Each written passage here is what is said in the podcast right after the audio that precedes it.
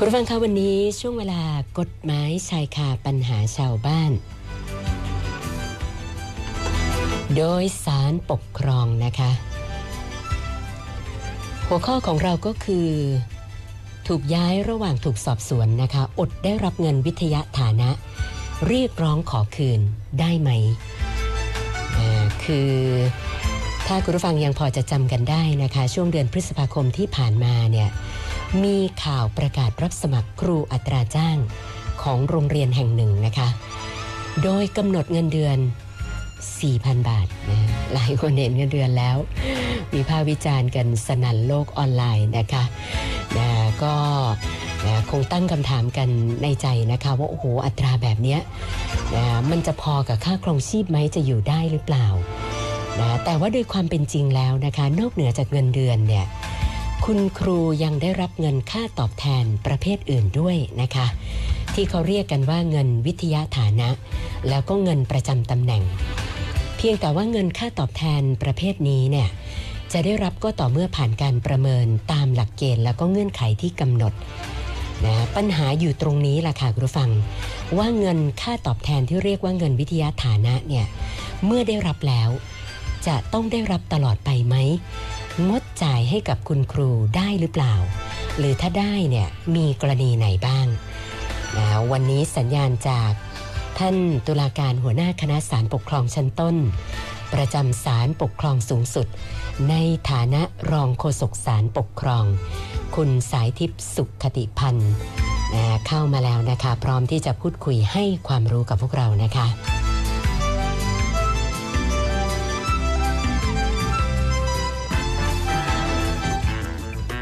กฎหมายชายคาปัญหาชาวบ้าน โดยสารปกครอง สวัสดีค่ะท่านรองค่ะค่ะสวัสดีค่ะคุณสุนันท์ค่ะท่านผู้ฟังทุกท่านค่ะค่ะท่านรองคะเงินวิทยาฐานะเนี่ยเขาเริ่มมีการจ่ายกันตั้งแต่เมื่อไหร่ไม่ทราบนะคะ เพราะว่าเมื่อก่อนเนี่ยตอนเป็นเด็กๆก็ไม่เคยได้ยินว่ามีค่าตอบแทนประเภทนี้นะคะ ท่านรอง ค่ะเงินวิทยาฐานะก็เป็นเงินตอบแทนประเภทหนึ่งนะคะสำหรับกลุ่มที่เป็นข้าราชการครูนะคะ อย่างที่คุณสุนันได้กล่าวถึงตั้งแต่ต้นเลยค่ะว่า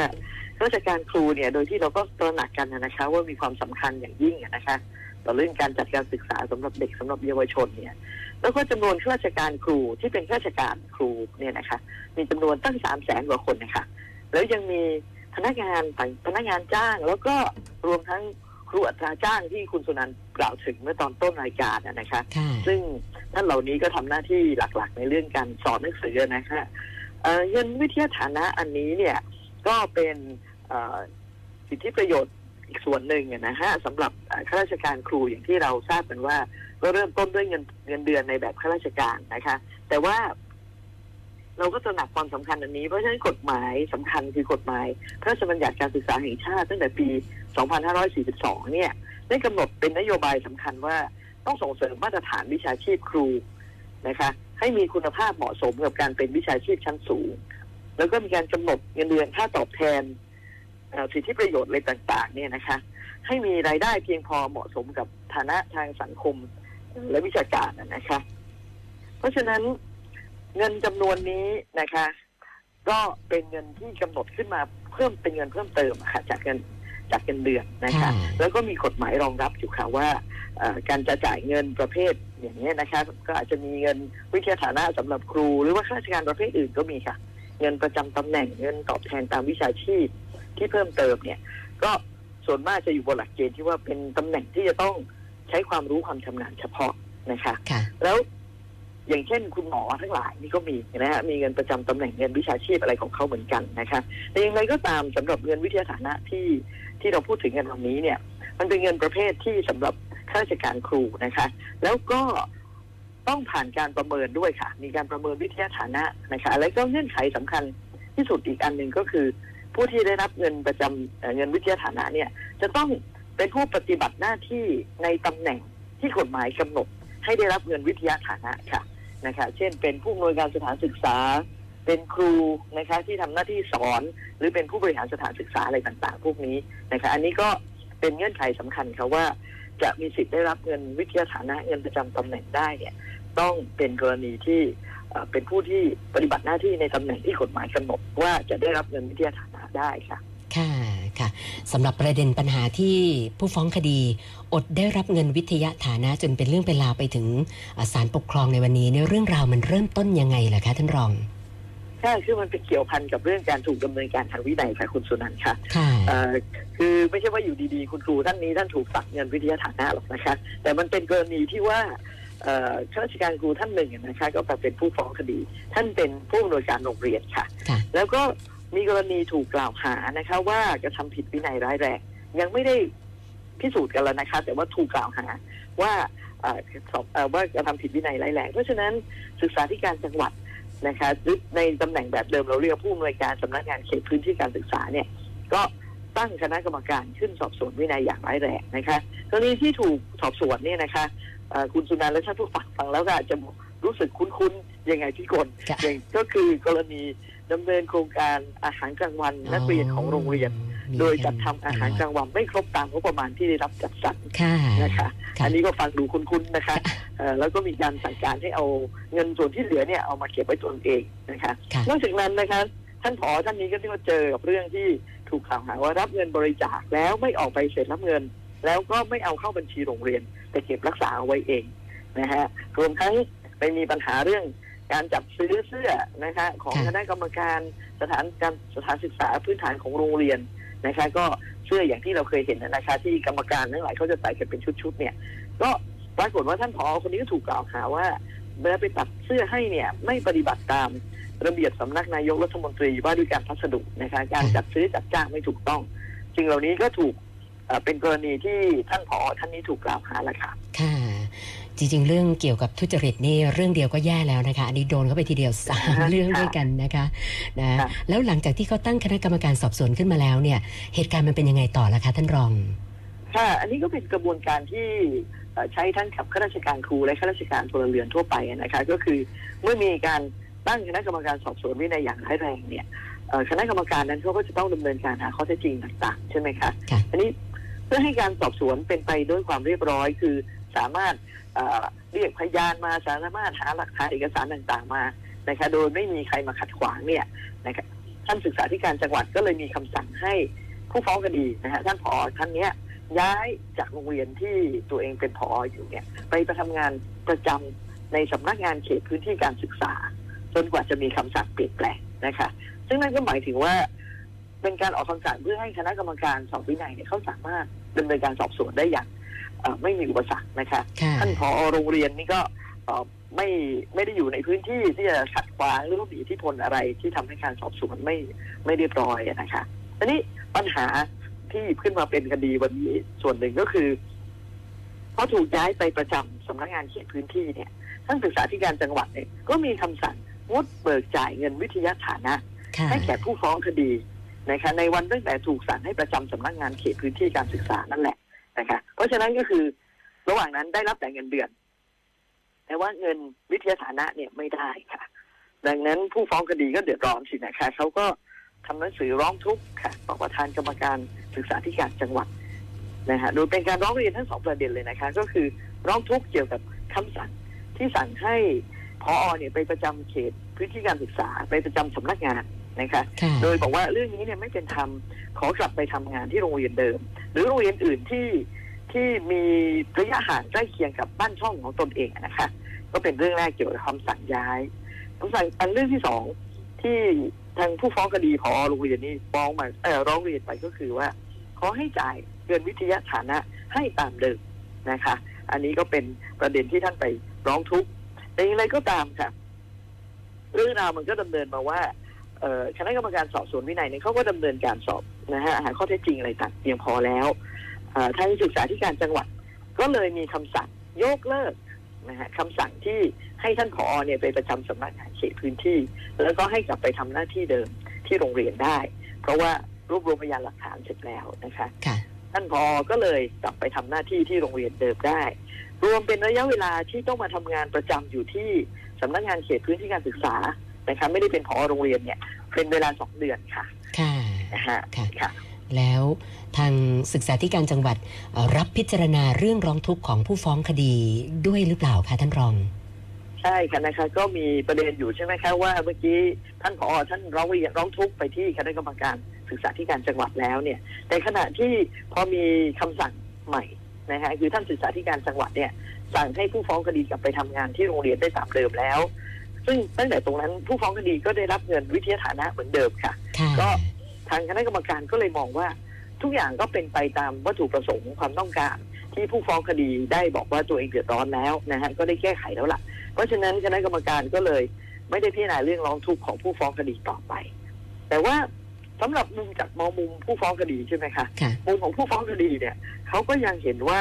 การที่ศึกษาธิการจังหวัด ให้เขาไปประจำสำนักงานเขตพื้นที่การศึกษานั้น ก็ไม่ถูกต้องเป็นคำสั่งที่ไม่ชอบด้วยกฎหมาย และนอกจากนั้นก็ยังเอ่อเงินค่าวิทยาฐานะของเขาสองเดือนนะคะค่ะก็ยังไม่จ่ายอีกถูกตัดไปค่ะเขาก็เลยมองว่าเรื่องนี้ไม่ถูกต้องจึงนำมาฟ้องเป็นคดีต่อศาลปกครองนะคะอ๋อค่ะ แล้วอย่างนี้ศาลปกครองมีการพิจารณาเรื่องนี้เป็นประการใดบ้างคะค่ะก็คงเป็นสองส่วนด้วยกันนะคะ คือประเด็นที่หนึ่งนั้นที่บอกว่าการที่ศึกษาธิการจังหวัดมีคำสั่งให้ ไปประจำสำนักงานเขตพื้นที่การศึกษา แล้วก็ไม่จ่ายเงินวิทยาฐานะให้สองเดือนเนี่ยนะคะเป็นคำสั่งที่ชอบด้วยกฎหมายหรือไม่นะคะซึ่งในเรื่องนี้ศาลปกครองสูงสุดมองว่า เมื่อผู้ฟ้องคดีได้รับการแต่งตั้งเป็นผู้อำนวยการโรงเรียน แต่ก็ถูกศึกษาธิการจังหวัดตั้งกรรมการสอบสวน ฐานทำผิดวินัยร้ายแรงนะคะโดยเหตุผลว่า ถ้าผู้ฟ้องคดีปฏิบัติหน้าที่ในโรงเรียน นั้นต่อไปย่อมเป็นอุปสรรคต่อการสอบสวนทางวินัย เพราะว่าผู้ฟ้องคดีเป็นผู้บริหารใช่ไหมคะเป็นผู้ใหญ่ที่สุด ก็อาจจะทำให้เกิดความเกรงใจอะไรต่างๆ เพราะฉะนั้นการที่ศึกษาธิการจังหวัดเห็นว่ามีเหตุผลความจำเป็น ที่จะต้องให้ผออท่านนี้เนี่ยออกจากพื้นที่ของโรงเรียน แล้วไปทำงานประจำสำนักงานเขตพื้นที่การศึกษานั้น ก็ถือว่าเป็นกรณีที่มีเหตุผลความจำเป็นที่ถูกต้องตามเงื่อนไขแล้วนะคะ เพราะว่าเป็นการสั่งให้ไปประจำสำนักงานเขตพื้นที่การศึกษาเป็นการชั่วคราว ระหว่างที่มีการสอบสวนนะฮะในกรณีที่ว่าทำผิดวินัยอย่างร้ายแรงนะคะอันนี้ในส่วนของคำสั่งให้ย้ายไปประจำนั้นก็ศาลปกครองสูงสุดก็วินิจฉัยว่าถูกต้องชอบด้วยกฎหมายแล้วนะคะค่ะส่วนในประเด็นที่การที่งดเบิกจ่ายเงินวิทยาฐานะ และเงินประจำตำแหน่งของผู้ฟ้องคดี ซึ่งเป็นพอโรงเรียนเนี่ยนะคะ เป็นเวลาสองเดือน ก็เป็นเงินประมาณสองหมื่นกว่าบาทเศษเนี่ยนะคะค่ะในเรื่องนี้ศาลปกครองสูงสุดก็พิจารณาแล้วเห็นว่า การที่ผู้ฟ้องคดีมาปฏิบัติหน้าที่ประจำสำนักงานเขตพื้นที่การศึกษานั้น ถือว่าไม่ได้เป็นการปฏิบัติหน้าที่ในตำแหน่งผู้อำนวยการสถานศึกษาค่ะนะคะ เงินวิทยาฐานะ เงินประจำตำแหน่งที่ผู้ฟ้องคดีอ้างถึงนั้น มันเป็นเงินวิทยาฐานะ และเงินประจำตำแหน่ง ของผู้อำนวยการสถานศึกษาอ๋อนะคะค่ะแต่ว่าช่วงสองเดือนนั้นเนี่ยผู้ฟ้องคดีถูกสั่งให้มาประจำสำนักงานเขตพื้นที่การศึกษานะคะเพราะฉะนั้นไม่ได้ทำหน้าที่ของตำแหน่งผู้อำนวยการสถานศึกษานะคะ เพราะฉะนั้นท่านจึงไม่มีสิทธิ์ได้รับเงินวิทยาฐานะ และเงินประจำตำแหน่งในช่วงเวลาสองเดือนดังกล่าวค่ะค่ะดังนั้นคำสั่งที่ให้งดการเบิกจ่ายเงินประจำตำแหน่งเงินวิทยาฐานะเนี่ยนะคะ ก็จึง เป็นกรณีที่ออกคำสั่งโดยชอบด้วยกฎหมายแล้วนะคะค่ะสำหรับคดีแต่ตัวอว่าย่างประการค่ะค่ะหาแต่ว่าปท่านระลอกางรเชิสุญดค่ะท้ายนะคะยังมีค่ะเรื่องเล็กๆหนึ่งอยู่ตรงนั้นอ่านะฮะคือการที่คณะกรรมการศึกษาธิการจังหวัดไม่ได้พิจารณาเรื่องร้องทุกข์นะฮะค่ะอันนี้เนี่ยศาลปกครองสูงสุดพิจารณาแล้วเห็นว่า การที่ศึกษาธิการจังหวัดได้มีคำสั่ง ยกเลิกคำสั่งที่ให้ไปประจำสำนักงานเขตพื้นที่เนี่ยนะคะ ซึ่งเป็นคำสั่งที่ทำให้ผู้ฟ้องคดีเขาเดือดร้อนเสียหายเนี่ยเอ่อ มีการยกเลิกคำสั่งนั้นแล้ว ผู้ฟ้องคดีก็ได้กลับไปเป็นผออยู่ที่โรงเรียนนั้นแล้ว ก็ถือว่าได้มีการแก้ไขนะฮะความเดือดร้อนของผู้ฟ้องคดีบางส่วนไปแล้วนะคะส่วนเรื่องร้องทุกข์ให้จ่ายเงินประจำตำแหน่งเงินวิทยาฐานะนั้นศาลปกครองสูงสุดก็วินิจฉัยลงไปให้ด้วยว่า เมื่อผู้ฟ้องคดีไม่ได้ปฏิบัติหน้าที่ในตำแหน่งผู้อำนวยการโรงเรียนนะคะ ซึ่งเป็นตำแหน่งที่มีสิทธิ์ได้รับเงินวิทยาฐานะ ในขณะนั้น ผู้ฟ้องคดีก็คือไม่มีสิทธิ์ได้รับเงินดังกล่าวอยู่แล้วนะคะค่ะเพราะฉะนั้นการที่คณะกรรมการการศึกษาธิการจังหวัด ไม่ได้วินิจฉัยประเด็นดังกล่าว ก็เป็นเรื่องที่ไม่มีความจำเป็นจะต้องพิจารณาต่อไปนะคะเพราะว่าไม่ได้เปลี่ยนแปลงเอ่อความเห็นที่สั่งให้งดจ่ายเงินวิทยาฐานะไปแล้วล่ะค่ะ เพราะฉะนั้นคดีนี้ในภาพรวมนะคะวินิจฉัยได้ครบทุกประเด็นแล้วศาลปกครองสูงสุดก็จึงมีคำพิพากษายกฟ้องค่ะอ๋อ ค่ะนะสำหรับคดีตัวอย่างในวันนี้เนี่ยท่านรองอยากจะฝากหลักคิดอะไรเป็นอุทาหรณ์เพิ่มเติมสักหน่อยไหมคะค่ะก็เป็นเรื่องที่อาจจะฟังดูซับซ้อนนะคะ แล้วก็เกี่ยวข้องอยู่กับท่านข้าราชการบางประเภทนะคะท่านผู้ฟังบางส่วนที่ไม่ได้อยู่ในภาคราชการก็อาจจะเห็นว่าเออก็ไม่มีความเเกี่ยวข้องอะไรนะคะแต่อย่างไรก็ตาม ถ้าเรามองว่า ข้าราชการนะคะมีจำนวนมากนะฮะข้าราชการครูเนี่ยสามแสนกว่าคน และข้าราชการทุกประเภทเนี่ยครับมีจำนวนถึงสองล้านแปดแสนคนใช่ไหมคะเพราะฉะนั้นหลักการหลายๆอย่างทีเดียวจากคดีนี้เนี่ยก็ปรับใช้อยู่กับอ่ากรณีที่เกี่ยวข้องกับเงินตอบแทนประจำตำแหน่ง หรือเงินวิทยาฐานะ เงินตอบแทนวิชาชีพของข้าราชการหลาย ๆ ประเภทได้เช่นเดียวกันนะคะค่ะเพราะฉะนั้นก็จากกรณีของกรณีของข้าราชการครูเนี่ยเอ่อ จะชัดเจนนะคะว่า ตามกฎกฎหมายที่ราชบัญญัติเงินเดือนเงินวิทยาฐานะเงินประจำตำแหน่งเนี่ยเขาระบุชัดเจนเลยว่าเงินประเภทเหล่านี้เนี่ยไม่ถือเป็นเงินเดือนนะคะ อันนี้ในกฎหมายของข้าราชการประเภทอื่นก็เช่นเดียวกันนะคะเงินประจำตำแหน่งเงินวิชาชีพพวกนี้ไม่ได้ถือเป็นเงินเดือน เพราะฉะนั้นถ้าเผื่อไม่ได้ปฏิบัติหน้าที่นะฮะในตำแหน่งที่กำหนดไว้นั้นเนี่ย เงินประเภทเพิ่มเติมเหล่านี้ก็ คงก็จะเบิกจ่ายไม่ได้เช่นเดียวกันนะคะค่ะอ่ายกตัวอย่างเทียบเคียงกันอย่างเช่นคุณหมอนะฮะคุณหมอเนี่ยมีเงินประจำตำแหน่งเงินตอบแทนวิชาชีพทางด้านการแพทย์อยู่นะฮะจำนวนหนึ่งทีเดียว ถ้าเผื่อท่านรักษาพยาบาลคนไข้หรือว่าให้คำปรึกษาตรวจโรคเนี่ยพวกนี้ท่านก็ได้ใช่ไหมคะแต่ถ้าเผื่อท่านไปปฏิบัติงานอย่างอื่นนะฮะที่ไม่ได้เกี่ยวกับการตรวจรักษาอะไรต่างๆ พวกนี้ค่ะเงินประจำทางด้านวิชาชีพของท่านก็อาจจะถูกงดไปได้ สิ่งเหล่านี้ก็ล้วนแต่เป็นมาตรการที่จะเพิ่มเติมอะค่ะว่าท่านที่อยู่ในภาคราชการนะคะรับราชการสามล้านกว่าสองล้านกว่าท่านเนี่ยต้องยอมรับเลยค่ะอย่างที่คุณสุนันท์พูดถึงตั้งแต่ต้นรายการว่า ค่าตอบแทนที่เป็นเงินเดือนนั้น อาจจะไม่สูงเท่านะฮะท่านที่ทำงานในภาคเอกชนภาคธุรกิจแต่อย่างไรก็ตามนะคะท่านที่ทำงานในภาคราชการเนี่ยทำประโยชน์ให้กับสาธารณะ นะคะทำให้ประโยชน์ให้กับบ้านเมืองมากทีเดียว ดังนั้นการกำหนดให้มีเงินค่าตอบแทน เงินวิทยาฐานะสำหรับคุณครู หรือว่าเงินค่าตอบแทนวิชาชีพอะไรพวกนี้ ก็เป็นแรงจูงใจบางส่วนแหละค่ะที่จะทำให้เอ่อเรามีข้าราชการที่เอ่อดำรงชีพได้อย่างเหมาะสมตามฐานานุรูปนะคะ มีความมั่นคงนะฮะแล้วก็เอ่อมุ่งมั่นที่จะปฏิบัติหน้าที่สำหรับเอ่อให้บริการประชาชนนะคะค่ะอันนี้ระบบเงินเหล่านี้ก็เป็นสิ่งจำเป็นแหละค่ะ ท่านรองคะคุณจตุพร อันนี้เขาสอบถามความคิดเห็นเข้ามานะคะ เขาบอกว่าบ้านเราเนี่ยข้าราชการนักการเมืองทุจริตคดโกงกันเยอะแยะมากมาย เขาก็เลยสงสัยค่ะว่าเป็นไปได้ไหม ที่เราจะมีกฎหมายกำหนดให้คดีเกี่ยวกับเรื่องทุจริต ไม่ต้องมีอายุความอะค่ะ ค่ะก็ประเด็นนี้ก็ได้มีการพูดกันมากนะคะ ในตอนที่มีการร่างรัฐธรรมนูญฉบับใหม่ แล้วก็ร่างพระราชบัญญัติที่เกี่ยวข้องกับการปราบปรามการทุจริตกันเนี่ยนะฮะซึ่งโดยหลักแล้วเนี่ยจะเป็นอำนาจหน้าที่ของคณะกรรมการปปชนะคะคณะกรรมการป้องกันปราบปรามทุจริตค่ะ อันนี้ก็เป็นไปได้ค่ะที่จะมีการกำหนดอายุความนะคะสำหรับคดีที่เกี่ยวเนื่องกับการทุจริตบางประเภทเนี่ยนะคะ แต่ก็อยากทำความเข้าใจกับทางท่านผู้ฟังนะฮะคุณจตุพรด้วยว่า การดำเนินการที่เกี่ยวกับเรื่องเวลามีข้อกล่าวหาว่าข้าราชการทุจริต หรือว่าผู้ดำรงตำแหน่งในการเมืองทุจริตเดี๋ยวนี้เนี่ยมันมีกลไกหลายอย่างทีเดียวนะคะ ที่ต้องทำงานสืบเนื่องกัน เช่นพนักงานสอบสวนนะฮะตำรวจในทางคดีอาญานี่ก็มีส่วนเกี่ยวข้องอยู่นะฮะที่จะมีอำนาจหน้าที่นะคะนอกจากนั้นก็ยังมีงานของคณะกรรมการป้องกันปราบปรามการทุจริตนะคะซึ่งรับผิดชอบโดยตรง แล้วก็จะนำไปสู่การพิจารณาในระดับ ของฝ่ายตุลาการนะคะศาลยุติธรรมก็มีเดี๋ยวนี้มีอ่าศาลคดีอาญาแผนกอ่าผู้ดำรงตำแหน่งทางการเมือง มีศาลที่ป้องกันการทุจริตนะคะที่เราเรียกว่าศาลทุจริตก็มีนะคะค่ะศาลปกครองนี่จะพิจารณาในส่วนที่เมื่อข้าราชการเหล่านั้นถูกกล่าวหาและถูกลงโทษ อันสืบเนื่องจากการทุจริตอ่าคำสั่งลงโทษทางวินัยเหล่านั้น ก็จะมาสู่ศาลปกครอง ก็มีกลไกอยู่อ่าหลายส่วนแล้วล่ะค่ะนะคะเพราะฉะนั้น มาตรการทางกฎหมายเหล่านี้ก็คงจะมีผลอยู่นะฮะในการที่จะช่วยป้องปรามนะคะ แล้วก็ทำให้ผู้ที่กระทำการใช้อำนาจในทางที่ไม่ชอบเพื่อประโยชน์ของตนนี้ก็ได้รับการลงโทษนะคะ อันนี้ก็เป็นสังคุณสุนันและท่านผู้ฟังก็คงสังเกตเห็นว่าในสังคมขณะนี้ก็มีปัญหาเรื่องเกี่ยวกับการทุจริตในรูปต่างๆ มากมายจริงๆก็น่ากังวลอยู่มากทีเดียวละค่ะค่ะ นะวันนี้ต้องขอบพระคุณท่านโฆษกสารปกครองขออภัยค่ะท่านรองโฆษกสารปกครองนะคะ คุณสายทิพย์สุขติพันธ์มาพูดคุยให้ความรู้กับพวกเรานะคะ ขอบพระคุณมากค่ะท่านรองคะค่ะยินดีค่ะ สวัสดีค่ะ กฎหมายชายคาปัญหาชาวบ้าน โดยสารปกครอง